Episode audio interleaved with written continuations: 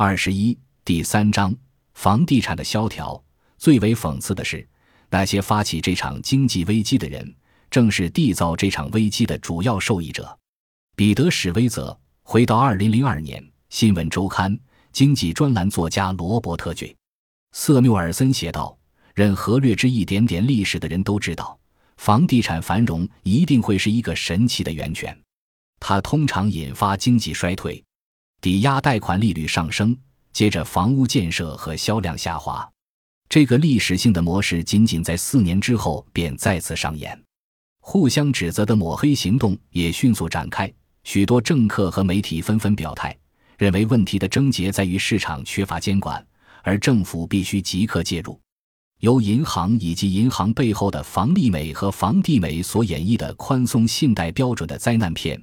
绝不是缺乏政府调控和监管的结果，恰恰正是政府调控和监管的后果。它直接与通过经济适用房而取得更高房屋自有率的政治目标相契合。这些放宽的信贷标准构成了纸牌屋的基石，随时等候适合的轻轻一指便轰然坍塌。这轻轻的一指来自美联储，在将利率降低至极端的一个百分点后。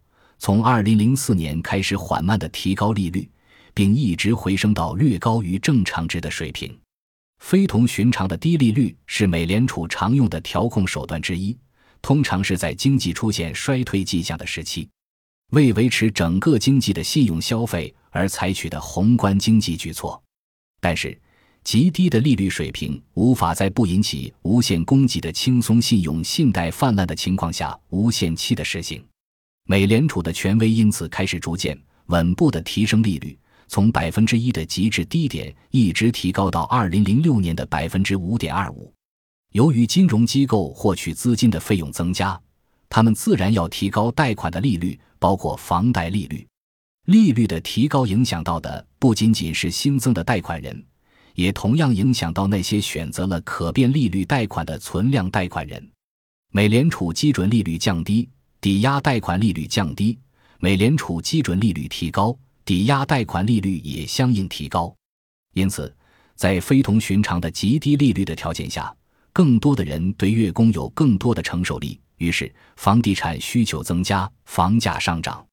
反之，一旦利率提升到正常水平，月供负担增大，房地产需求下降。本集播放完毕，感谢您的收听。喜欢请订阅加关注，主页有更多精彩内容。